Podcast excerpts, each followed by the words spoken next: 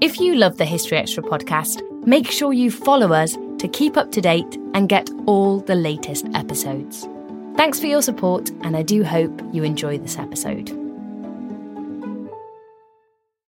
This episode is brought to you by Indeed. We're driven by the search for better, but when it comes to hiring, the best way to search for a candidate isn't to search at all. Don't search, match with Indeed. Use Indeed for scheduling, screening, and messaging so you can connect with candidates faster.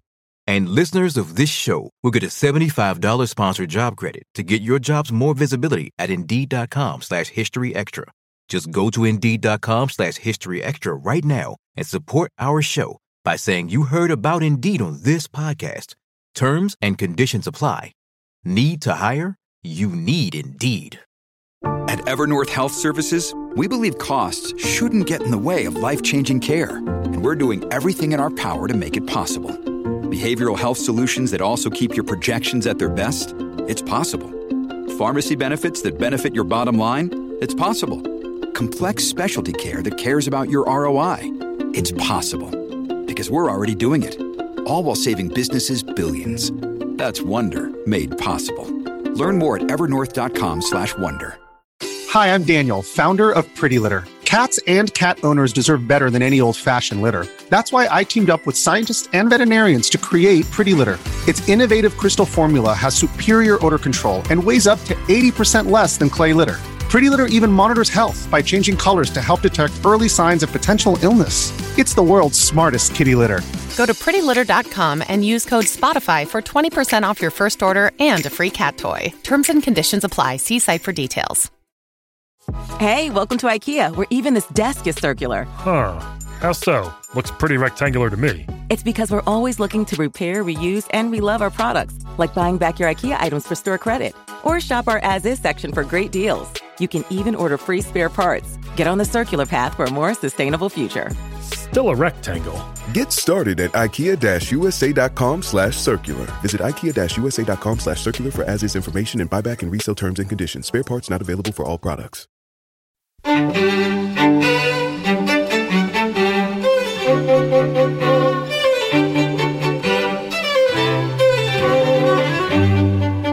and welcome to the History Extra podcast from BBC History Magazine, Britain's best-selling history magazine.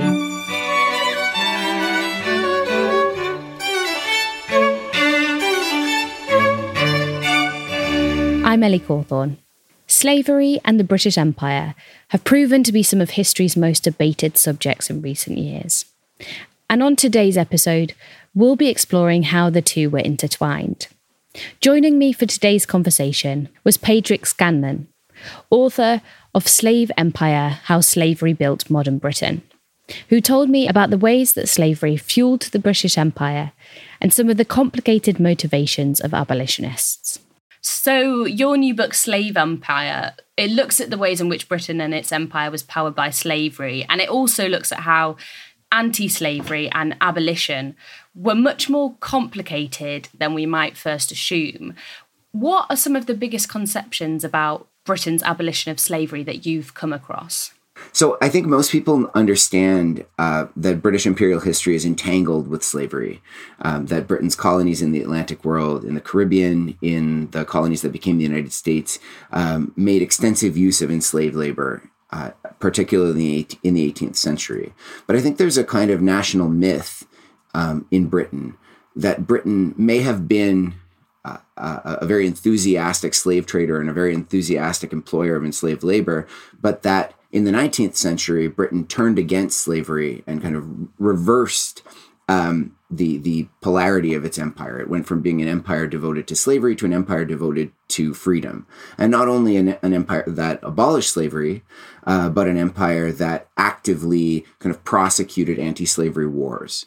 Uh, and I think that that's that's just not true. Um, and one of the core arguments of my book, Slave Empire, is that you can't understand the anti-slavery movement in Britain without understanding the ways that it is entangled with the rise of the British Empire in the 18th century. So Britain built its empire, this empire that in the Victorian era was very proudly an empire of free trade, free labor, um, and political freedom throughout the world. But that empire was entangled with and couldn't be separated from the empire that was built on slavery in the 18th century. So the institutions of British imperial power, especially in the Atlantic world, were built on slavery. Uh, and those foundations survived the abolition of slavery. So the idea that anti-slavery reversed uh, the British Empire and turned it from kind of a uh, from from an an empire of slavery into an empire of liberty just just isn't true. Yeah, um, I think that that is one of the most fascinating aspects of your book. This idea that Britain used abolition in the narrative about itself to say, we have learned from the past and now we're morally superior. How did that take on abolition, that idea that Britain had moved beyond slavery and become morally superior, actually help aid imperialist aims? Well, let me give you an example. Um, so, in the in the 1850s and 1860s, uh, Britain had abandoned its association with with enslaved labor. Um, you know, since since the, the, the abolition of colonial slavery in in the 1830s, since the abolition of the British slave trade in 1807, uh, but in West Africa, uh, Britain had ambitions, or British merchants had ambitions of taking over uh, the palm oil trade. Um, and so, one of the kind of key reasons for the British takeover of what became eventually the Nigeria Protectorate, so the, the, the, kind of uh, shelling of Lagos in the 1860s, was anti slavery. Um, so Britain was able to, in the name of abolishing the slave trade and in the name of enforcing the abolition of the slave trade, uh, was able to effectively, you know, seize territory, especially in West Africa. Uh, and that's a kind of very specific example, but anti-slavery gave impetus to all kinds of projects for British imperial reform. Uh, and, and if you want to think of a kind of core ideological uh, foundation of the Victorian British Empire, it was this idea of civilization, right? That that that Britain represented uh, the summit of civilization, and that Britain's role as an empire was to teach civilization to either the places that it conquered directly, uh, the places where it sent settlers by the millions, or the places where its economic influence reached. Um, and that idea of civilization got a lot of power from anti slavery, right? What better proof of Britain's moral superiority than Britain's claim to have been the first European empire uh, to have disengaged itself first from the slave trade and then from slavery. So that that concept was uh, a really powerful one in the Victorian Empire of the 19th century, um, and it kind of put the lie to uh, the fact of Britain's continuing involvement in slavery in the 19th century. So, I mean, the the, the, kind of core product of industrializing Britain was with cotton, um, and Britain's primary source of raw cotton was the United States of America. Uh, and cotton in the U.S. was overwhelmingly produced by enslaved laborers in the in, in the American South. Uh, and at the same time, the other kind of core product that Britain offered to the world in the 19th century was financial services. Uh, and so Britons didn't own enslaved people or claim to own enslaved people, uh, but plenty of British investors owned, for example, bonds issued by the states in the United States uh, by the southern states um, in the U.S. Uh, states that were founded on enslaved labor and on the the, the kind of uh, power of slaveholders. Um, and so, just to give one one final example, so in 1837, in part because of um, adjustments to the interest rates made by the Bank of England to benefit British investors, there was a wave of bankruptcies across the United States, the Panic of 1837, um, and one of the features of slaveholding, both in the 18th century when it was a major institution in the British Empire, and in the 19th century when it was no longer officially part of the British Empire, uh, but absolutely deeply connected um, to British imperial interests, was uh, heavy debt, right? To be a slaveholder was to be heavily mortgaged. Uh, and so fluctuations in interest rates would mean bankruptcies. And in 1837, um, slaveholders across the American South went bankrupt. Um, and for an enslaved person, a bankruptcy could mean a family separation. It could mean the kind of destruction of whatever very fragile um, stability uh, an enslaved person might have uh, living on a plantation, right? Because if a slaveholder went bankrupt, they would liquidate their estate, which would also include um, the, the, the claims they made in in, in, in human beings. Um, and there were British and American abolitionists met in, in 1840 at the World Anti Slavery Conference, and American abolitionists complained. They said, you know, Britain can claim to be an anti slavery empire, but when the slaveholders and American states defaulted in 1837, Britain's benefited from that because they were able to effectively own bonds in uh, the American South um, and then sell them when uh, it was profitable to do so. And, you know, I think many British anti slavery activists were aware of this. Uh, and many of them tried to avoid making these kinds of investments. But also, many leading British anti slavery activists were deeply involved in the financial services industries. So you can see instances of kind of conscience stricken Britons. Um, you know, speaking to their peers in the anti-slavery movement in the U.S., talking about how you know any banker, no matter how committed to anti-slavery uh, he might be, uh, is still going to have to trade in financial instruments that are deeply connected to slavery. So Britain's position as the financial capital of the world meant that it still had an enormous stake in slavery throughout the 19th century, but its official stance as an anti-slavery empire allowed it to both profit from slavery while disavowing it. So it seems like this is all predicated on a huge amount of hypocrisy, in that Britain was selling itself as morally superior and they'd done the right thing by abolishing slavery, but actually underneath it all was still heavily entangled. Yeah, I mean, I think part of the problem with thinking about slavery and anti-slavery in the past is exactly what you've hit upon this kind of problem of, of hypocrisy um, because i think it's maybe not quite right to think of it as hypocritical one of the deep veins and something that i try to explore in the book one of the deep veins of anti-slavery thought was this uh, idea that commerce could be a civilizing force right? And, and so, you know, in, in a sense, I think anti-slavery activists understood that their investments were related to slavery in some way, but they also thought that they could be purified and that if you could only figure out how to rectify and correct the kind of financial system, um, commerce would be a, a, a, powerful force for civilization and for kind of healing the rifts within the empire and, and the, the, the kind of uh, resolving the slavery anti slavery dispute.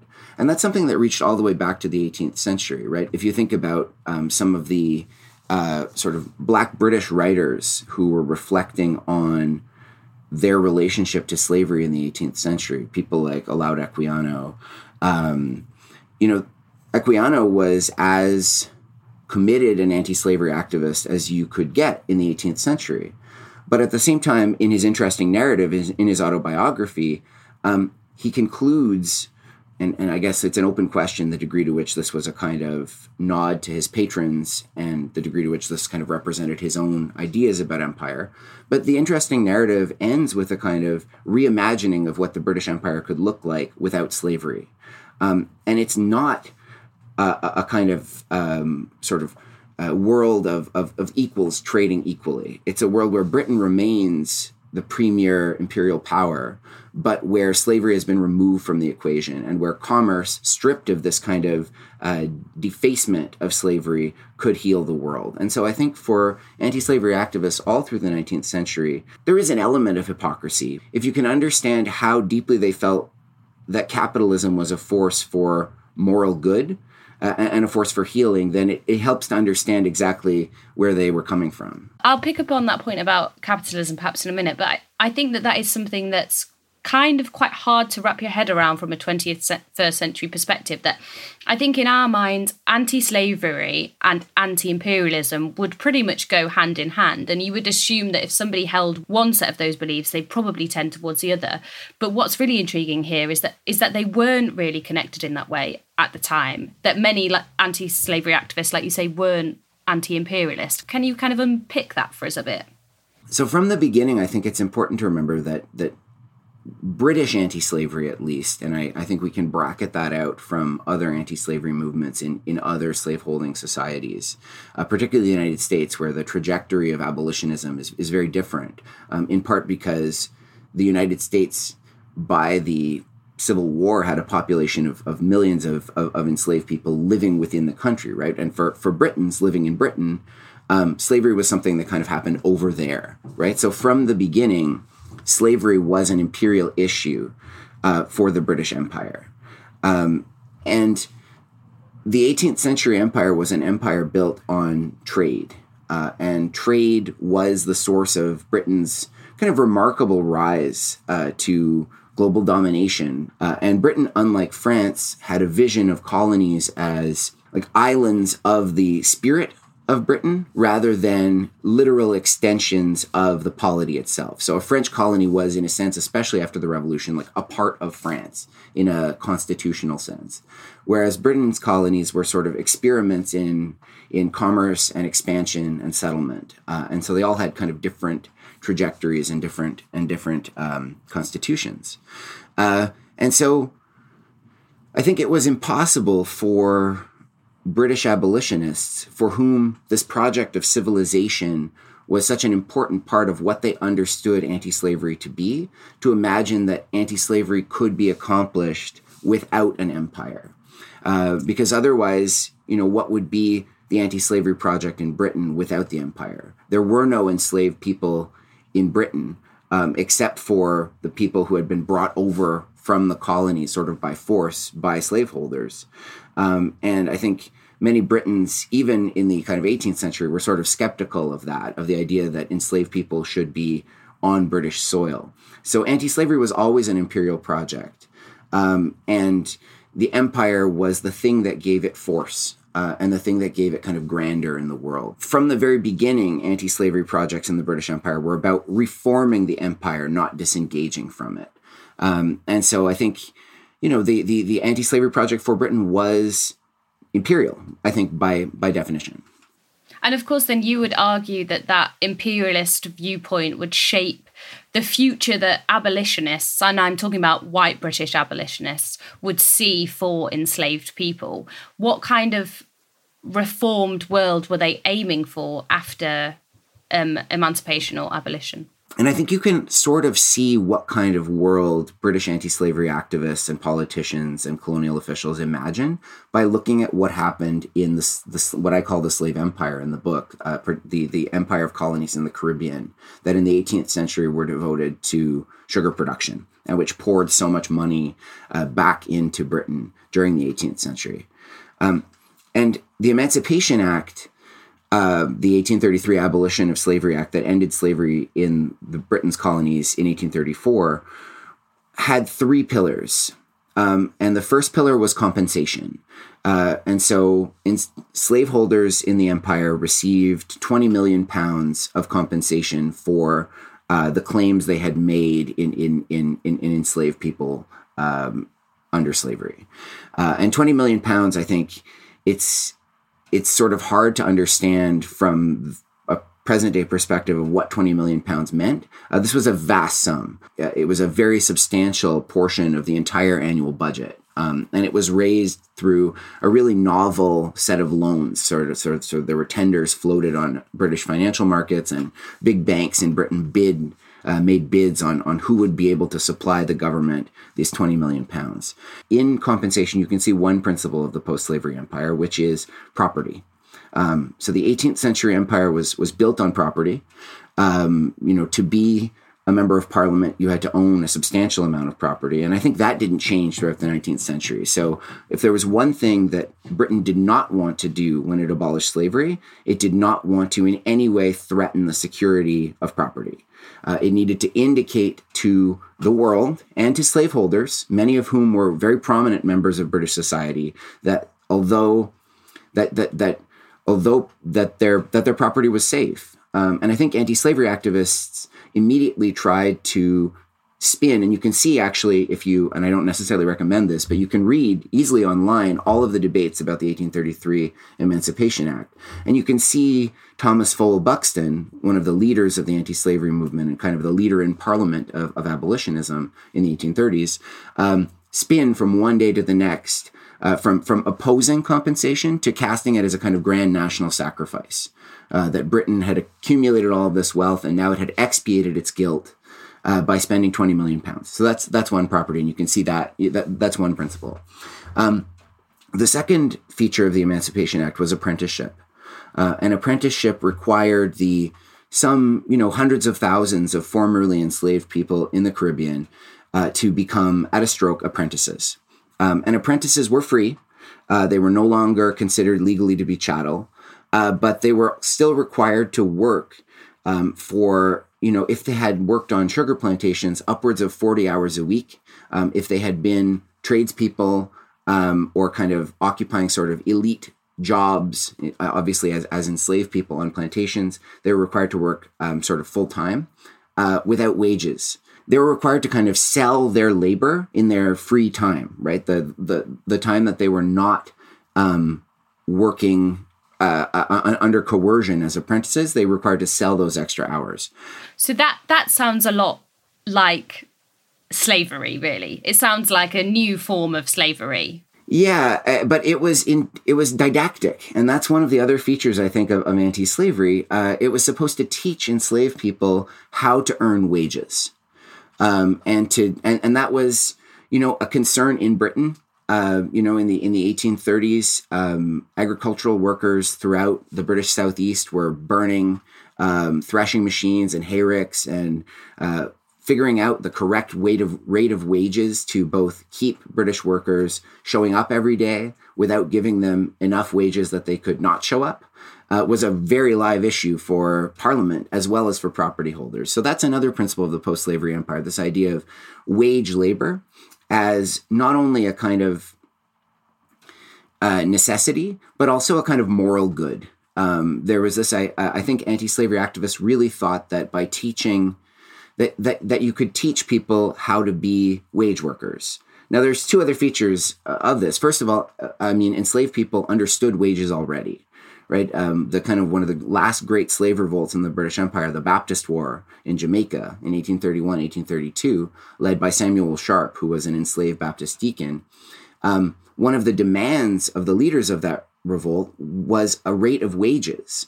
Um, that Sharpe and, and, and his co conspirators arrived at by looking at the rate that um, parish workhouses that employed enslaved convicts in Jamaica charged to other white slaveholders for a day's labor. And so Sharpe and his and his co conspirators thought, well, if this is what white slaveholders think a day's work is worth, this is what we will ask for. And so enslaved people already understood what wages were. Um, so the the problem was how to keep formerly enslaved people working on the plantations. And so that was another principle of, of, of, of, of anti slavery. And the third element of the Emancipation Act was stipendiary magistracy, which sounds kind of grandiose, but it meant replacing um, the law of slaveholders in the Caribbean with imperial law, sending people who were mostly drawn from the officer class to bring the slave colonies into line with the rest of the imperial legal system and turn enslaved people into uh, a kind of wage earning like rural proletariat, although of course abolitionists would not have thought of it in those terms. So, you know, the project of, of emancipation is both extremely grand and, and deeply moral, right? Like I'm not trying to argue in any way that the abolition of slavery was not a, a, a moral achievement or a, a milestone in, in human history.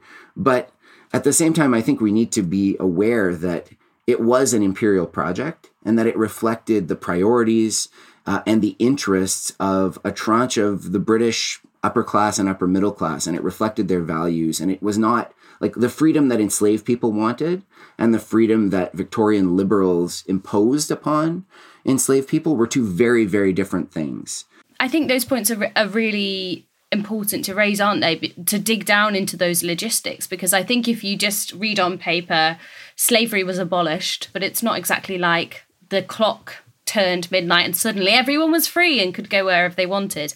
And I think that digging down into the logistics of how you kind of execute a massive scheme like that actually reveals a lot. I just wanted to ask you actually about the first point that you mentioned there, which was compensation. And I think a lot of people would be shocked or surprised to hear that it's the slave owners rather than the formerly enslaved people that got compensation. And as you say there, it was framed as a great national sacrifice that Britain had paid out this money. But can we kind of trace where that 20 million pounds went? Because surely then it's flowing back into the British imperial system. Is that right? Yes. One of the great things about working in the kind of digital age as an historian is that a lot of this material is available kind of at, at your fingertips if you have an internet connection. Um, and so University College London uh, put together a really spectacular database called the Legacies of British Slave Ownership uh, that has digitized and assembled as a database who made claims on enslaved people in the compensation fund. You know, I, I, have not done the work of reconstructing where every single where where where most compensation money went, uh, but I think it's pretty clear where some comp- compensation money went. I mean, there are definitely records. Um, some major slaveholders who invested in land in places like uh, Lower Canada, right in, in Quebec. Um, there were uh, former slaveholders who invested in railroads um, there or in bridges or in canals and kind of big infrastructure projects. Um, there were slaveholders who kind of poured compensation money back into plantations. Uh, so there were certainly some slaveholders who tried to kind of mechanize their plantations um, to to replace the need for um, the really really heavy labor demands that plantation agriculture, especially of sugar, required. You know, this this twenty million pounds absolutely was was reinjected into all kinds of spheres of British economic life. Actually, while we're talking about money, I just wanted to return to your point about um, capitalism. And the idea is that if you let markets kind of do their own thing, then they would end in the moral right. Can you explain a little bit more about how those ideas worked and how they connected to slavery? One of the most misunderstood um, figures in the present, at least from the age of enlightenment, um, is Adam Smith. Um, so, in, in Wealth of Nations and in Theory of Moral Sentiments, which are, I think, most people think of Smith and think of um, Wealth of Nations, or just think of the invisible hand um, if they think of anything.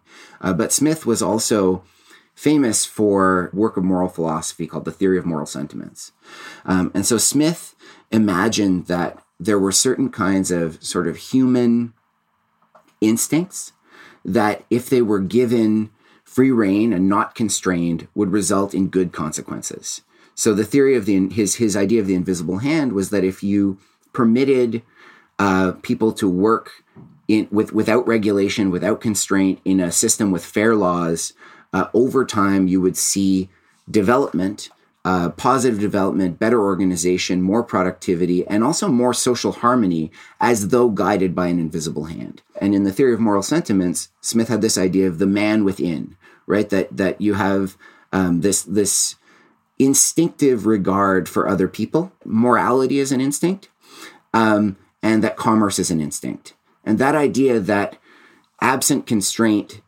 uh, morality and commerce would both kind of uh, rise together uh, was deeply embedded in British political economy and British politicians' ideas about what markets were like. Right? I think beginning with Smith and you know reinforced throughout and i mean i think to return to our point about hypocrisy right there is an element there's a deeply self-serving element of thinking this way um, but at the same time, I think it's not necessarily fair to imagine that every sort of free market prophet in the early 19th century in the Victorian Empire, every kind of uh, uh, advocate of laissez faire social policy was actually kind of a devious, calculating hypocrite. Um, although it's sort of fun to say that, and you know, I think we can see with the benefit of hindsight that that that free markets harmed a lot of people in the 19th century. Um, but I think British political economists um, following Smith were a very, very influential in Parliament. Still to come on the History Extra podcast. The rebellion wasn't a sophisticated political revolt, uh, but was a kind of like almost like an animalistic rising, right? Because it couldn't have been a sophisticated political revolt because that would uh, kind of put the lie to the logic of amelioration. This episode is brought to you by Indeed. We're driven by the search for better, but when it comes to hiring, the best way to search for a candidate isn't to search at all. Don't search, match with Indeed. Use Indeed for scheduling, screening, and messaging so you can connect with candidates faster. And listeners of this show will get a $75 sponsored job credit to get your jobs more visibility at Indeed.com slash History Extra. Just go to Indeed.com slash History Extra right now and support our show by saying you heard about Indeed on this podcast. Terms and conditions apply. Need to hire? You need Indeed. Mom deserves the best, and there's no better place to shop for Mother's Day than Whole Foods Market. They're your destination for unbeatable savings, from premium gifts to show-stopping flowers and irresistible desserts. Start by saving 33% with Prime on all body care and candles. Then get a 15-stem bunch of tulips for just $9.99 each with Prime. Round out Mom's menu with festive rosé, irresistible berry chantilly cake, and more special treats. Come celebrate Mother's Day at Whole Foods Market. Now at Topgolf, you get half off golf Monday through Wednesday when you book in the app. It could be any Monday, Tuesday, or Wednesday. Like this Monday, next Tuesday, and the following Wednesday. Or maybe this Wednesday, next Tuesday, and the Monday after that. Basically, any Monday, Tuesday, or Wednesday is a good day, as long as you spend it at Topgolf. It's golf. It's half off. It's half off golf. Monday through Wednesday when you book in the app for a limited time only. So download the Topgolf app, book a bay, and come play around. Restrictions and exclusions may apply. Visit topgolf.com slash half off golf for details. It's hard to tell whether it's it's kind of wrong-headed optimism or whether it's a self-congratulatory tale of we did the right thing and now look at us we're really prosperous. But from our perspective now, both seem very kind of misguided. That's I think one of the challenges about thinking about anti-slavery in the past because I mean I think slavery, particularly the transatlantic slave trade and plantation slavery, are world historical evils, right? They were enormously destructive. It made a small number of slaveholders very wealthy, um, and it it ruined a lot of the world, right? From a 21st century perspective, it's easy to kind of say like slavery is bad, obviously, anti-slavery is good, obviously, but anti-slavery was a very complicated phenomenon, um, and I think you know, I think it's it's it's important to think about just how popular anti-slavery was in Britain when we reflect on it, right? Anti-slavery, especially the abolition of the British slave trade in 1807, was celebrated throughout the country as a patriotic triumph. Um, and I think, and this is maybe cynical of me, but I think anything that is that popular can't possibly be as radical as we would like it to be, right? Uh, and and so I think and, and, and even the, the abolition of slavery in the 1830s, I think many historians have tried to make the move of kind of separating the anti slavery movement into two parts a parliamentary part that is kind of cynical and horse trading and willing to make concessions, and then a kind of uh, a public activist part that is sort of always in the right. But even that kind of activist wing of the anti-slavery movement i mean they opposed compensation absolutely. The anti-slavery society's membership were very hostile to compensation. They were very hostile to apprenticeship. And i think we can say from the 21st century like those are positions that we think are that that seem more appealing um, and that seem like the correct moves. But at the same time you know many um, sort of of the, the, the kind of anti-compensation anti-apprenticeship wing of the anti-slavery society uh, were very hope that the stipendiary magistrates hope that the the kind of that British law could impose order on the lives of um, of, of, of, freed people in the Caribbean, that you didn't need compensation or, or apprenticeship because the law itself would be able to control um, and educate and civilize freed people after slavery. Maybe the lesson we can learn from the history of anti slavery is that looking for these kinds of heroes in the past and imagining that what is heroic in the past is identical to what we think is heroic in the present is always is either going to require distorting the historical record or being disappointed. Um, you know, like Thomas Fowell Buxton, for example, the leader of the anti-slavery movement in Parliament.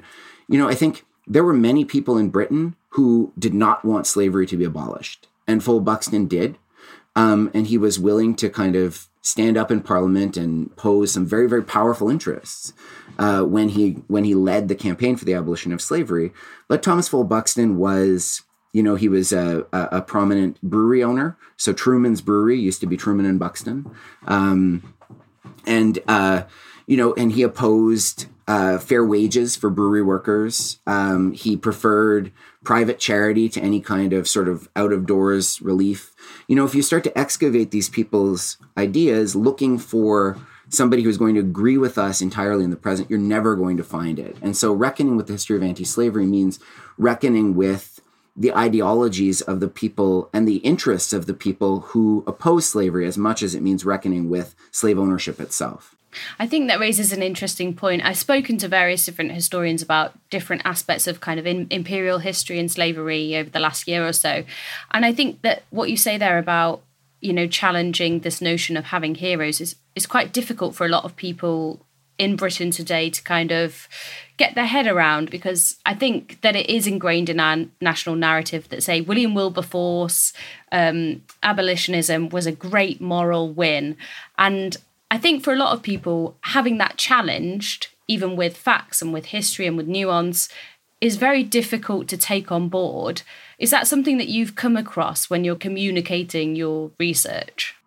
Yeah, I understand it, right? I, I understand why, you know, you would hear something like this, you know, hear this kind of plea, I guess, for to recognize both the achievement of anti slavery, but also its complexity and kind of fall back on these um, reflexive responses, right? Well, France did it also. Or look at the Belgian Empire in the Congo. They were the worst of all, and Britain stopped that, you know? Um, and, and I think in my own country, in, in Canada, right, I think Canada's relationship to slavery is like, well, it never existed here. Um, which is, on the one hand, like literally true, because the country of Canada, established by the British North America Act in 1867, never had enslaved people within its borders. Um, and there were enslaved people in the colonies that became Canada before the abolition of slavery, uh, but they were very few because Canada is too cold to have plantations. Um, but you know, understanding that that that that that the fact that there wasn't plantation slavery in a part of the empire is not the same thing as imagining that slavery had no relationship to that part of the empire. So, you know, I don't like Newfoundland, right? This, uh, you know, a, a Canadian province since the 1950s, an independent British colony before then, uh, very far from slavery, right? But Newfoundland supplied salted cod to the British Caribbean throughout the 18th century. And salted cod was one of the primary proteins that enslaved people ate. So even Newfoundland, this place that's miles away from hundreds of miles away from the Caribbean, um, is still connected to the the the kind of economic engine that slavery was for the British Empire. And I think you can you can appreciate the the sort of moral achievement of British anti-slavery while still recognizing that the abolitionists were not practically perfect in every way you know, if you're looking for people who mirror 21st century ideas, you're, you're just not going to find it. And I think reckoning with Britain's imperial past, I know, I, I think, you know, is a, I mean, I, I kind of like it's, it's, it's nice to see kind of slaveholders and their their memory their his their the way they're memorialized in Britain being held to account. Like it's nice to see, you know, at British country houses, you know, plaques going up saying, you know, what what paid for this country house, or like look at the look at the wainscoting, look at the friezes on the walls. Like these are related to slavery, they're related to the empire, and I think that kind of contextualization is really important uh, and essential, and doesn't take anything away from the past. You know, it, it adds texture to it and depth and sophistication. And I think that you know the public deserves that. Just wanted to ask you a bit more about the role of enslaved people in pushing forward the end of slavery. Um, specifically about slave revolts. Um, I wonder if you could tell us the impact that they had on arguments about ending slavery. So, slave rebellions were crucial in shaping anti- British anti slavery. Uh, but I think it's not quite true to say, as some historians have said, that slave rebellions led to emancipation. I mean, they did in a kind of chronological sense because they preceded emancipation and because a major rebellion in one of Britain's slave colonies almost always precipitated some kind of policy change in Britain. Uh, but I think some historians have perhaps tried too hard to say because rebellions led to policy changes, rebellions were a kind of self emancipation. Um, and in the British Empire, emancipation was an imperial policy, right? And what enslaved people received was not what they demanded. Um, and so I think that's important to bear in mind. But yeah, slave slave rebellions shaped British abolitionism in, I would say, uh, in all kinds of ways, but in one really important way that I develop uh, and try to explore in the book, uh, which is the principle throughout British anti slavery that emancipation needed to be gradual. Um, so, you know, Britain looked at, and, and, this was especially marked after the Haitian Revolution, right? In from 1791 to 1804, enslaved people in Haiti fought in a really complicated imperial war in which Britain actually intervened and tried to uh, send send. You know, at, at, the time, the largest expeditionary force that Britain had ever sent anywhere uh, was sent to revolutionary Haiti, or at the time French Saint Domingue, to try to. Uh, um, use the massive rebellion of enslaved Haitians uh, against their putative owners and against the French revolutionary government in order to kind of intervene in Britain's wars against France. Um, so the, the Haitian Revolution, in you know, I think from our perspective in the present, we can understand it as a really complicated um, movement of liberation that combined French revolutionary ideology with all kinds of independent, um, both sort of Caribbean and African ideas about political freedom. But for British abolitionists, what they saw in the Haitian Revolution was the possibility of both ending slavery, but also lo- losing imperial power. Um, and they saw in the kind of violence that both slaveholders inflicted on enslaved people and that enslaved rebels inflicted on slaveholders as negative examples for what could happen in the British Empire. So for, for British abolitionists, it was crucial that emancipation happen to prevent these kinds of, of rebellions. Um, but it was also crucial that it happened gradually and slowly and incrementally um, so that slaveholders could be taught to be less barbaric, less brutal, uh, and so that enslaved people could be taught to be sort of Christian smallholders in a sense that they could they, they that they could learn um, how to accept white supremacy, but a better kind of white supremacy, right? That that that that you know, I think no abolitionist, no white abolitionist, at least in the British Empire, imagined that the end of slavery would mean the end of the domination of white Britons over um, you know people of African descent in the Caribbean. The question was who would be those white Britons and what kind of supremacy would they offer? Um, and so slave rebellions after be, became a real problem for British abolitionists. Uh, something that I, d- I try to develop in the book, because after the abolition of the slave trade, um, many Britons, you know, led by and sort of uh, encapsulated by William Wilberforce in Parliament, argued that um, because they all believed in these kinds of uh, natural laws of economic development that that, that, that we discussed earlier. Um, they believed that the end of the slave trade would lead to a slow, gradual emancipation of enslaved people. Um, once there were no more enslaved people arriving in the Caribbean, slaveholders would be required, sort of by economic law, to begin treating enslaved people better um, enslaved people would the population of enslaved people would begin to grow naturally. Um, and over time ab- enslaved people would learn how to be wage earners and slaveholders would learn how to be employers. Um, and part of that vision of what abolitionists and slaveholders called amelioration the amelioration of slavery um, was the idea that ameliorated enslaved people would be less rebellious. When the Haitian Revolution happened in 1791, most abolitionists attributed the revolt to the supreme cruelty of French slaveholders and the French greed for enslaved people. So before the revolution, France imported, you know, tens of thousands more enslaved people than any British colony would have done, and so that was the reason in British in the, in the minds of many abolitionists, white British abolitionists, of why the slave why the Haitian Revolution happened, um, and so a series of revolts in 1816 in Barbados, so-called Bussa's Revolt.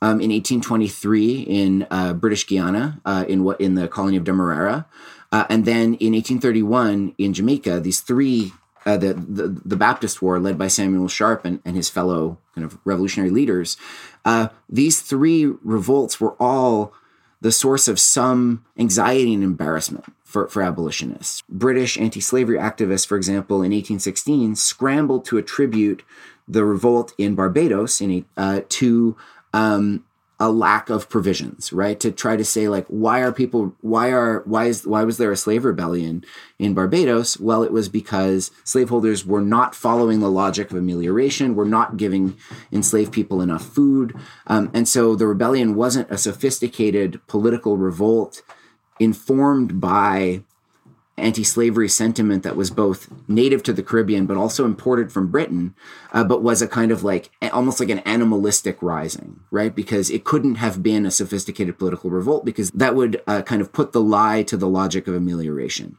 But in fact, all three of these revolts um, were led by enslaved people who were among the kind of elites of the plantation, right? They were enslaved, but they did jobs like there were rangers, for example, who are, would be like enslaved men who would ride on horseback um, from plantation to plantation, or they were distillers or carpenters or drivers, right? The the enslaved people who were responsible for actually like like um, compelling um, people working in the fields to work, uh, and so these were supposed to be the people on the plant on plantations, enslaved people who were the most ameliorated, who were the closest to being um, ready for emancipation. So slave rebellions, especially in 1816 and 1823, um, really kind of were a source of anxiety for abolitionists and led to demands among the anti within the anti-slavery movement, not for more rapid emancipation, but rather for in, renewed imperial control of the institutions of Britain's colonies. Enslaved people are obviously and I try are, are very important to the story of British anti-slavery. But I would say that they are that the, the, the interests of the enslaved are not do not align with the interests of the anti-slavery movement or they only align coincidentally right? They have a shared goal which is the end of slavery. But what happens after slavery from the view of white anti-slavery activists and what happens after slavery from the view of the leaders of slave revolts are totally different visions. Um, and so to kind of say that the Emancipation Act represented the the the fulfillment of the desires of enslaved people is to do a, a kind of I think an injustice to what enslaved people actually wanted from freedom uh, and to uh, obscure what they got, which was further work on plantations, uh, four years of apprenticeship, and then a series of cascading laws that tried to keep them from political power in the post-slavery empire um, you know, until independence in the until the independence of the Caribbean colonies in the 1960s. That was Padraic Scanlan. His book, Slave Empire How Slavery Built Modern Britain, is out now, published by Robinson. Thanks for listening. This podcast was produced by Ben Hewitt and Jack Bateman. We'll be back tomorrow with an episode on Victorian pet cemeteries.